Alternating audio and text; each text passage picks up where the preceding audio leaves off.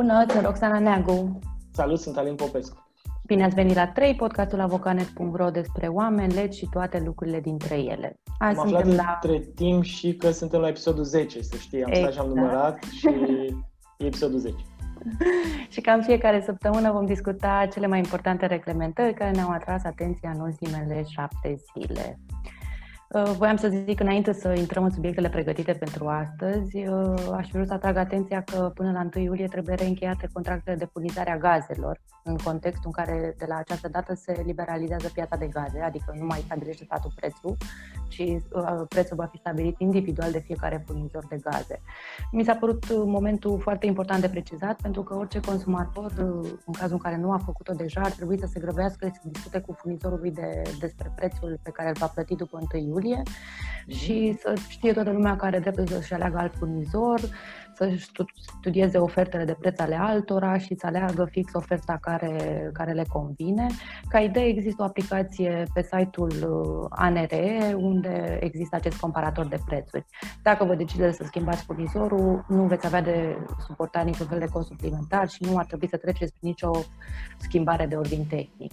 Asta era așa uh, înainte ce, ce, ce e la fel de important de știut e faptul că pentru oamenii care nu o să se miște și nu o să facă mare lucru acum, să schimbe uh, furnizorul sau să se uite la contractul lor, e posibil ca prețul pe care îl primesc să nu fie uh, unul competitiv, să zicem așa. Adică în momentul în care accepti ca uh, contractul să fie renuit automat, s-ar putea ca prețul pe care îl plătești să fie unul puțin mai mare decât dacă ți-ai fi bătut puțin capul să afli ce prețuri au alții sau să fi încercat să negociezi măcar Uh, prețul de la, contractele, de la contractul actual.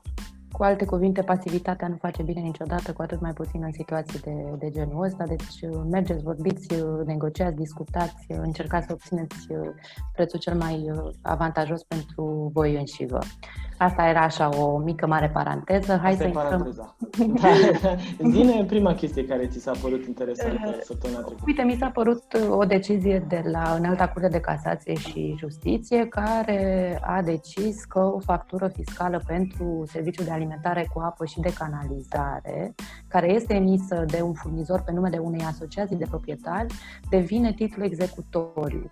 Uh, de ce este importantă decizia asta? Pentru că ea extinde prevederile legale actuale, în sensul în care până acum o factură putea fi titlu executoriu dacă contractul era încheiat în nume individual. Ori de acum încolo chiar și o factură fiscală colectivă este considerată titlu executoriu. Cu alte cuvinte, dacă vine factura pe numele asociației de proprietari, că așa se face până la urmă contractul cu furnizorul respectiv, Uh, proprietarii sau, mă rog, oamenii care își plătesc întreținerea ar putea fi executați chiar dacă factura aia nu e defalcată pe fiecare proprietar în parte sau nu se întâmplă alte Exact. Cumva asta era și aici e și discuția ce înseamnă de fapt un titlu executoriu. Înseamnă că în caz de neplată a acelei uh, facturi care devine titlu executoriu, nu este necesar un proces pentru a se ajunge la executare silită, ci pur și simplu furnizorul respectiv se poate duce la un executor judecătoresc și uh, poate începe procedura de, de executare silită pentru recuperarea respectivei uh, creanțe. Presupun că, presupun că diferența majoră e în cazurile în care administratorul operatorul uh, sau cum se cheamă, omul care ia banii, poate casierul, uh, fuge cu bani, pentru că altfel, teoretic, uh, cel puțin, factura respectivă e întotdeauna defalcată către utilizator mai jos și uh,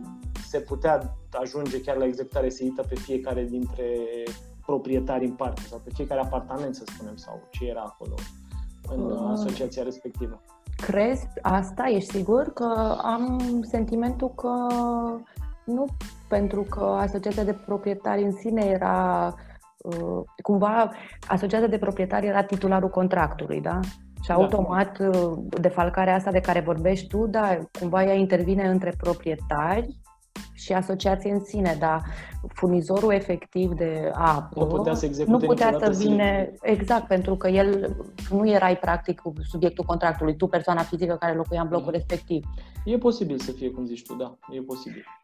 Ca să mai uh, să precizez o chestie că mi se pare la fel importantă, apropo de deciziile astea ale în alte curs de, de casație, ele sunt uh, de prin decembrie 2018, cred, au devenit obligatorii pentru toată lumea care operează cu textul respectiv de lege. Practic, uh, uh, o interpretare dată de în alte curte de casație e obligatorie pentru oricine aplică acel text de lege, fie că ne referim la instanțe, furnizori, consumatori și așa mai departe. Deci, cumva, nimeni, e, funcționează aproape, e ca un soi de corp comun cu legea, nu mai contează...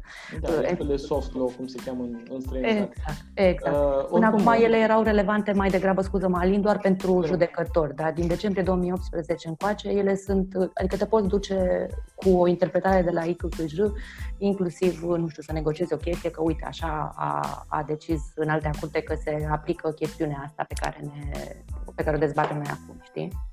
Da, oricum, uh, ce vreau să spun este faptul că atunci când vorbim de asociații de proprietari, uh, vorbim de fapt de foarte multe genuri de obligații care se suprapun, se întrepătrund unele cu altele. Uh, întotdeauna furnizorii ăștia, sau în unele cazuri, furnizorii au montate tot felul de repartitoare sau de aparate care măsoară puterea calorică nu știu, dată de calorifere și așa mai departe. Deci cumva încep să te gândești, încep... Eu chiar sunt curios să vedem practic cât de mult o să-i ajute pe furnizor genul ăsta de decizie în viitor și uh, cât de complicat le era până acum să, să facă executarea silită a asociațiilor de proprietari. Mi-ai dat o idee foarte bună să discut cu redacția, poate întrebăm 2-3 furnizori din ăștia mari uh, legat de strict chestiunea asta. Pentru că dacă chiar e o diferență majoră și dacă există pentru prima dată posibilitatea ca un furnizor uh, uh, de apă sau de, eu știu, ce furnizează ei acolo să execute silit o, o asociație de proprietari, înseamnă că efectul legii este unul foarte, foarte important. Mm-hmm. Și vom vedea genul ăsta de executări silite de multe ori uh, de acum înainte. Bun, hai să mergem mai departe. La subiectul următor am ales să vorbesc despre legea mirosurilor. Mi s-a părut o, o reglementare importantă, nu neapărat, ea a fost adoptată de Parlament, deci practic și-a încheiat parcursul legislativ în Parlament undeva pe la jumătatea lunii iunie. Uh-huh. Și acum se află la, la promulgare. În mare, ea prevede o sancționare mai aspră a firmelor care desfășoară activități ce pot deranja din punct de vedere olfactiv, Uh, comunitățile din jurul acelor uh, activități și poate merge chiar până la interzicerea de către autoritățile locale a tuturor activităților uh, care se desfășoară în zone rezidențiale, care ar putea fi nou, deranjante pentru oamenii care locuiesc acolo. Uh-huh. De ce o aduc în discuție? Pentru că, așa cum ziceam, ea are ceva timp de când, de când a ieșit din Parlament, de deja vreo două săptămâni, însă în spațiul public s-a răspândit zilele trecute cu repeziciune, o interpretare eronată și aberantă, mi-aș permite să zic, care spunea că această lege se va aplica și persoanelor fizice care locuiesc la bloc și care gătesc care ușa deschisă și o, își poluează olfactiv vecinii sau scara mhm. blocului. Mm-hmm. Și mi s-a fi părut important să demontăm asta. Noi chiar am publicat uh, astăzi un articol pe, pe subiectul ăsta. Ce ar trebui să reținem e că interpretarea asta... Da, ea nu are nicio susținere faptică. Dacă citești cu atenție textul de lege și toate definițiile pe care el le, le reglementează acolo, observ că legea se poate aplica persoanelor fizice numai în măsura în care aceste persoane fizice desfășoară activități economice, să zicem, nu știu, un crescător de foarte mare de animale. Da? Că mhm. în uh, cazul acestor uh, tipuri de, de afaceri, forma de forma juridică e mai degrabă o întreprindere individuală, poate, decât un SRL. Uh-huh. Și automat, în momentul în care o persoană fizică desfășoară o activitate economică sub formă de întreprindere individuală, persoană fizică autorizată sau alte, alte forme de astea, doar atunci am putea spune că se, se aplică această, a, această lege. Nu putem extinde obligația, să zicem, că o vecină care gătește sarmale cu ușa deschisă uh, se califică. Bine, dacă vecina ar găti sarmale pentru jumătate de oraș, atunci probabil că da. i s-ar aplica. Asta exact și aș și câștigat bani din chestia asta. Ca să da. mergem un pic mai departe cu, cu explicații și că tot vorbeam de, de definiții, legea asta precizează clar că dis, disconfortul olfactiv îl definește ca fiind efectul generat de o activitate care poate avea impact asupra stării de sănătate a populației și a mediului. Or, să zicem că mirosul de cartofi prăjiți cu ouă poate fi încadrat aici e o exagerare grosolană. Băi, să știi că nu aș fi chiar de acord cu tine, pentru că dacă stai uh, sub un resta- sau deasupra unui restaurant care face grătar non-stop pentru clienții lui și emană în, în atmosferă mirosuri de genul ăsta, la un dat s-ar putea să spună sănătatea, care e de mai multe feluri, și fizică și psihică, la, la încercare. Da, Alinda, acel restaurant intră sub efectul legii, dar gospodina care face cartofi prăjiți uh, ouă... Gospodina nu... am convenit că nu intră pentru că nu gătește pe bani pentru alte persoane, gătește pentru familia ei, ca să spunem așa, sau da, eventual pentru niște vecini pe care Legea face referire și la un plan de gestionare a disconfortului olfactiv, uh, care e cumva necesar pentru obținerea autorizației de mediu, deci cumva discuția e mai, mai nuanțată și mai complicată. Nici o persoană fizică, nume propriu, cetățean mhm. obișnuit, mm-hmm. nu-și ia Uh, autorizație de mediu pentru nimica, deci ar fi stupid să, să dăm crezare unor astfel de știri. Eu m-am, uh, m-am uh, pus chiar să caut pe internet, să văd cum ar putea cineva măsura mirosurile astea, să-și dea seama că ele sunt nocive sau, mă rog, că, că ar putea afecta în vreun fel sănătatea cuiva. Într-un mod surprinzător am găsit chiar și furnizori care fac uh, analize de genul ăsta și care oferă uh, mijloace prin care să-ți dai seama dacă mirosul e prea puternic sau este nociv și se cheamă olfactometrie dinamică, să știi, așa că atunci și tu și cei care ne ascultă, în măsura în care îi deranjează cineva, să știe că poți să apeleze la genul ăsta de servicii de olfactometrie dinamică, să-și dea seama dacă mirosurile respective sunt uh, mai mult decât neplăcute sau sunt doar unele suportabile. Păi, din înțelegerea mea, oricum, pentru uh, cei care intră sub imperiul acestei obligații, ei vor trebui să apeleze la astfel de firme, pentru că ei vor avea de făcut niște planuri de, de gestionare a uh, mirosurilor, da? a disconfortului olfactiv. Ori ca să poți să faci asta, trebuie întâi să poți să măsori, să vezi în ce măsură activitatea pe care tu o prestezi poluează am, olfactiv zona. Am văzut comentarii la când ați publicat voi unul dintre articolele pe care l-a publicat redacția noastră pe, pe site despre legea mirosurilor Multe comentarii voiau să spună că ar fi foarte bine să se aplice și persoanelor fizice care circulă cu mijloace de transport, de transport în comun sau uh, uh, oamenilor în general care nu prea folosesc săpun. Din păcate, legea nu li se aplică și lor, decât în cazul în care ar face o activitate comercială în timpul ăsta. Nu știu deci care ar cel mult uh, cei care ar vinde șervețele da, și evantaie da, da, da, tramvai. Și brichete la 50 de bani, da. Da. Hai că și tu aveai un Am subiect. găsit și eu un subiect. Uh, e săptămâna în care um, am căutat un subiect interesant și mi s-a părut unul mai mult decât interesant pentru că dacă stăm să ne uităm la el, mi se pare așa... Um, hai să vă spun despre ce e vorba și discutăm după. Mai mulți domni parlamentari s-au gândit că ar fi util ca acele companii care au cifre de afaceri de peste 5 milioane de lei într-un an fiscal ar trebui să-și angajeze pe post de consilieri uh, domn sau doamne care au ieșit la pensie. Cu alte cuvinte, dacă ai o companie cu uh, cifră de afaceri de peste 5 milioane de lei, ar trebui ca într-un într-o anumită proporție între angajați să se regăsească pensionari uh, și logica pentru care se propune o astfel de prevedere legislativă, o, o astfel de obligație, că până la urmă e o obligație, e dată de faptul că acele companii ar putea beneficia cumva pe bani mai puțini de experiența și de expertiza, uh, expertiza acestor oameni. Uh, nu neagă nimeni faptul că oamenii respectivi sunt, uh, au o experiență extraordinară și că ar putea fi refolosiți cu siguranță în câmpul muncii și cred că asta ar fi una dintre soluțiile pentru uh, fondul de pensii din România, care este din ce în ce mai încercat.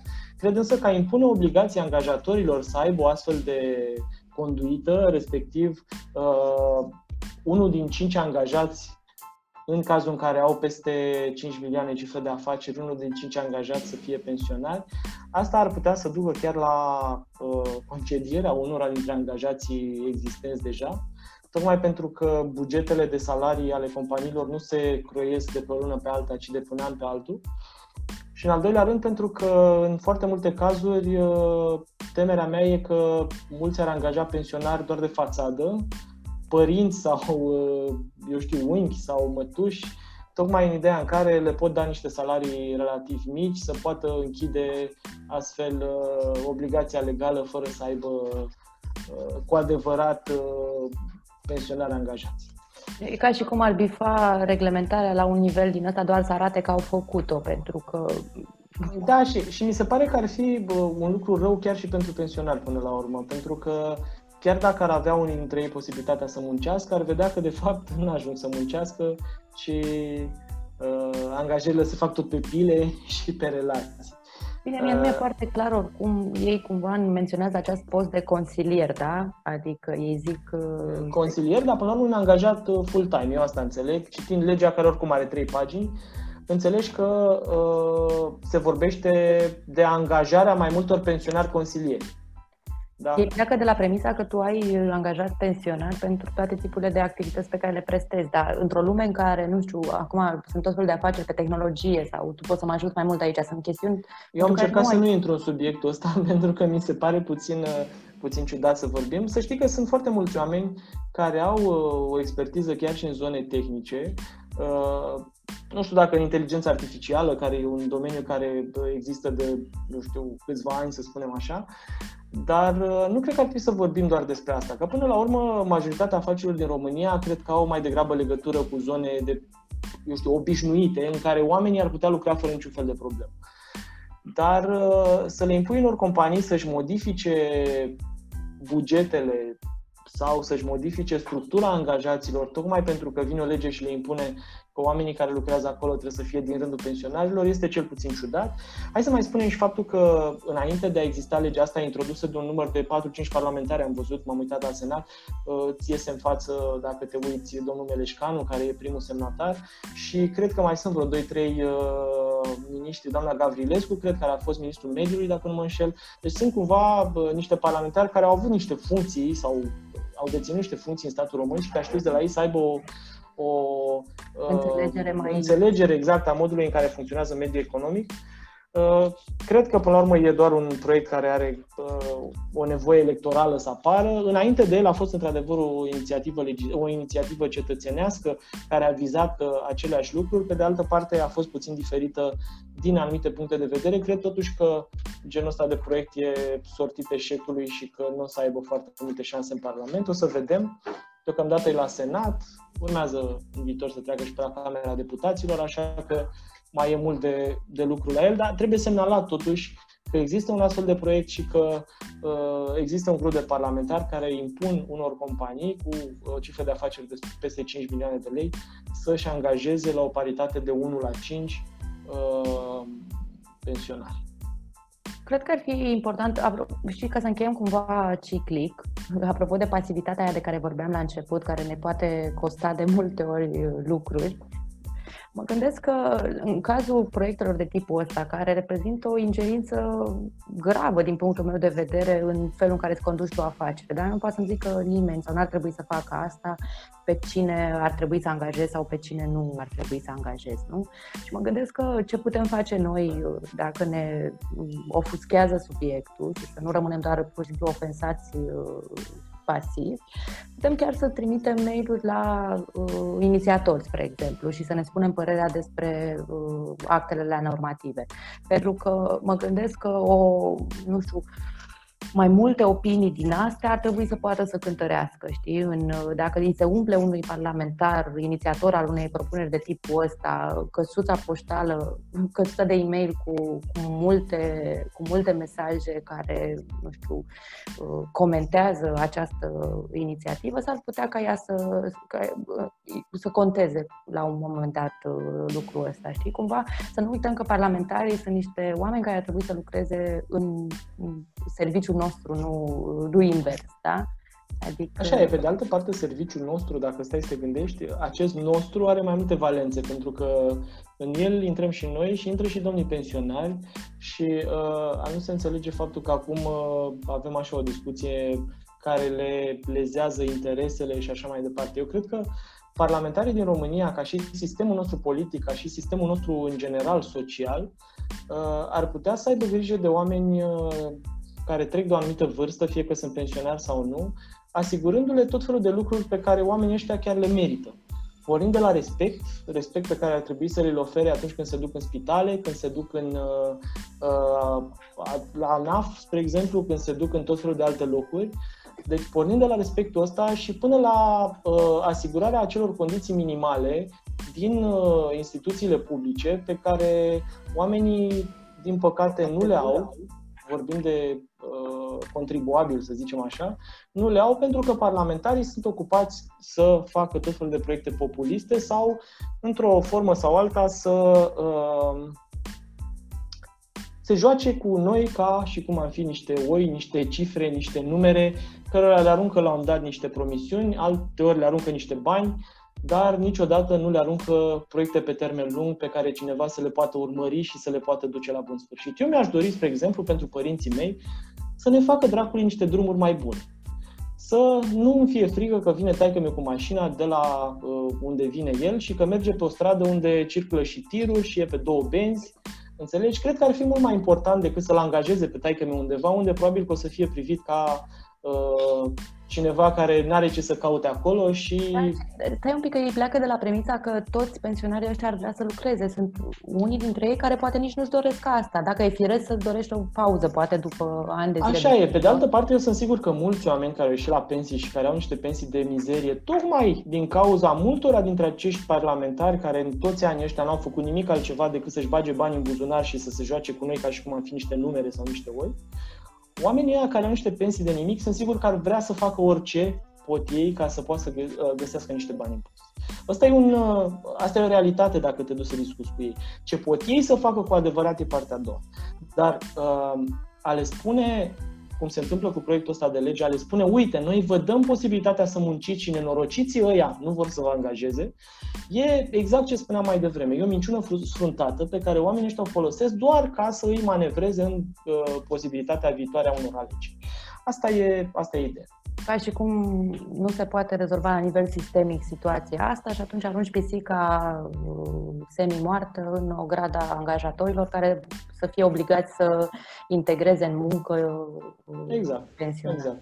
Bineînțeles, există aici o, o prevedere, dacă stai să citești, care spune că, uh, o să citesc exact cum e aici, pentru că mi se pare că e important să știți, Uh, pentru persoanele angajate, conform uh, lucrurilor despre care vorbim noi acum, nu se datorează contribuții de asigurări sociale și contribuția de asigurări de sănătate, deci nu se, nu se plătește nici CAS, nici CASS. Pentru partea din salariu mai mică sau egală cu câștigul salariat mediu brut pe economie utilizat la fundamentarea bugetului, nu știu. Deci, cu alte cuvinte, dacă le dai un salariu cel puțin egal cu, sau cel mult egal cu uh, salariul mediu brut pe economie, nu o să plătești nici CAS, nici CASS. Asta înseamnă însă că o să plătească impozite și ce alte contribuții mai există în afara CAS-ului și CASS-ului.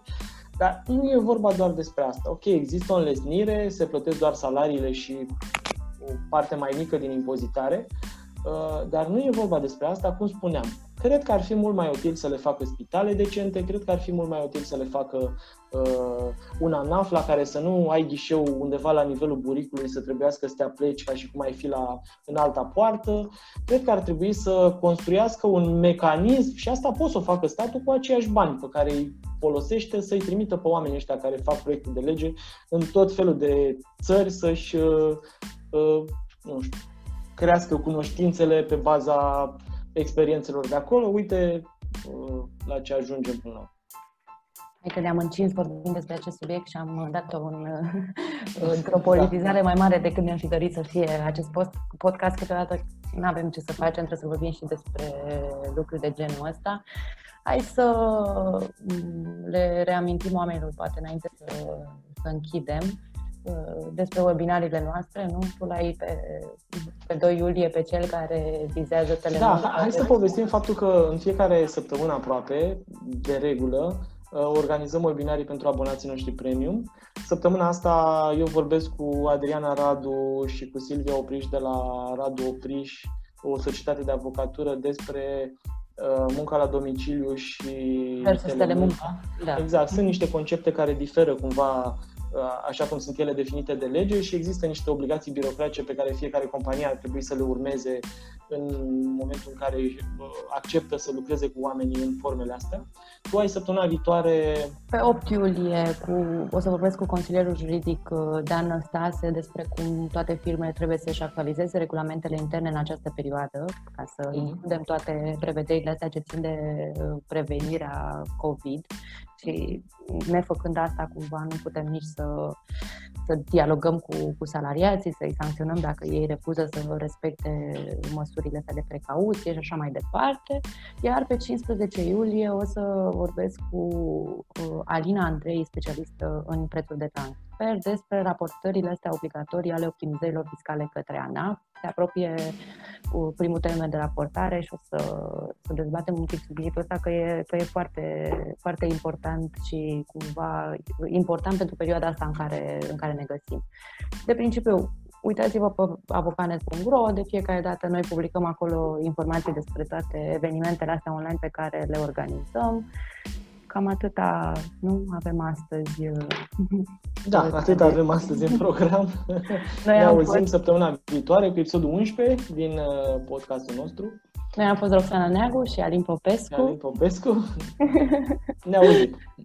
ne vedem. La revedere. La revedere.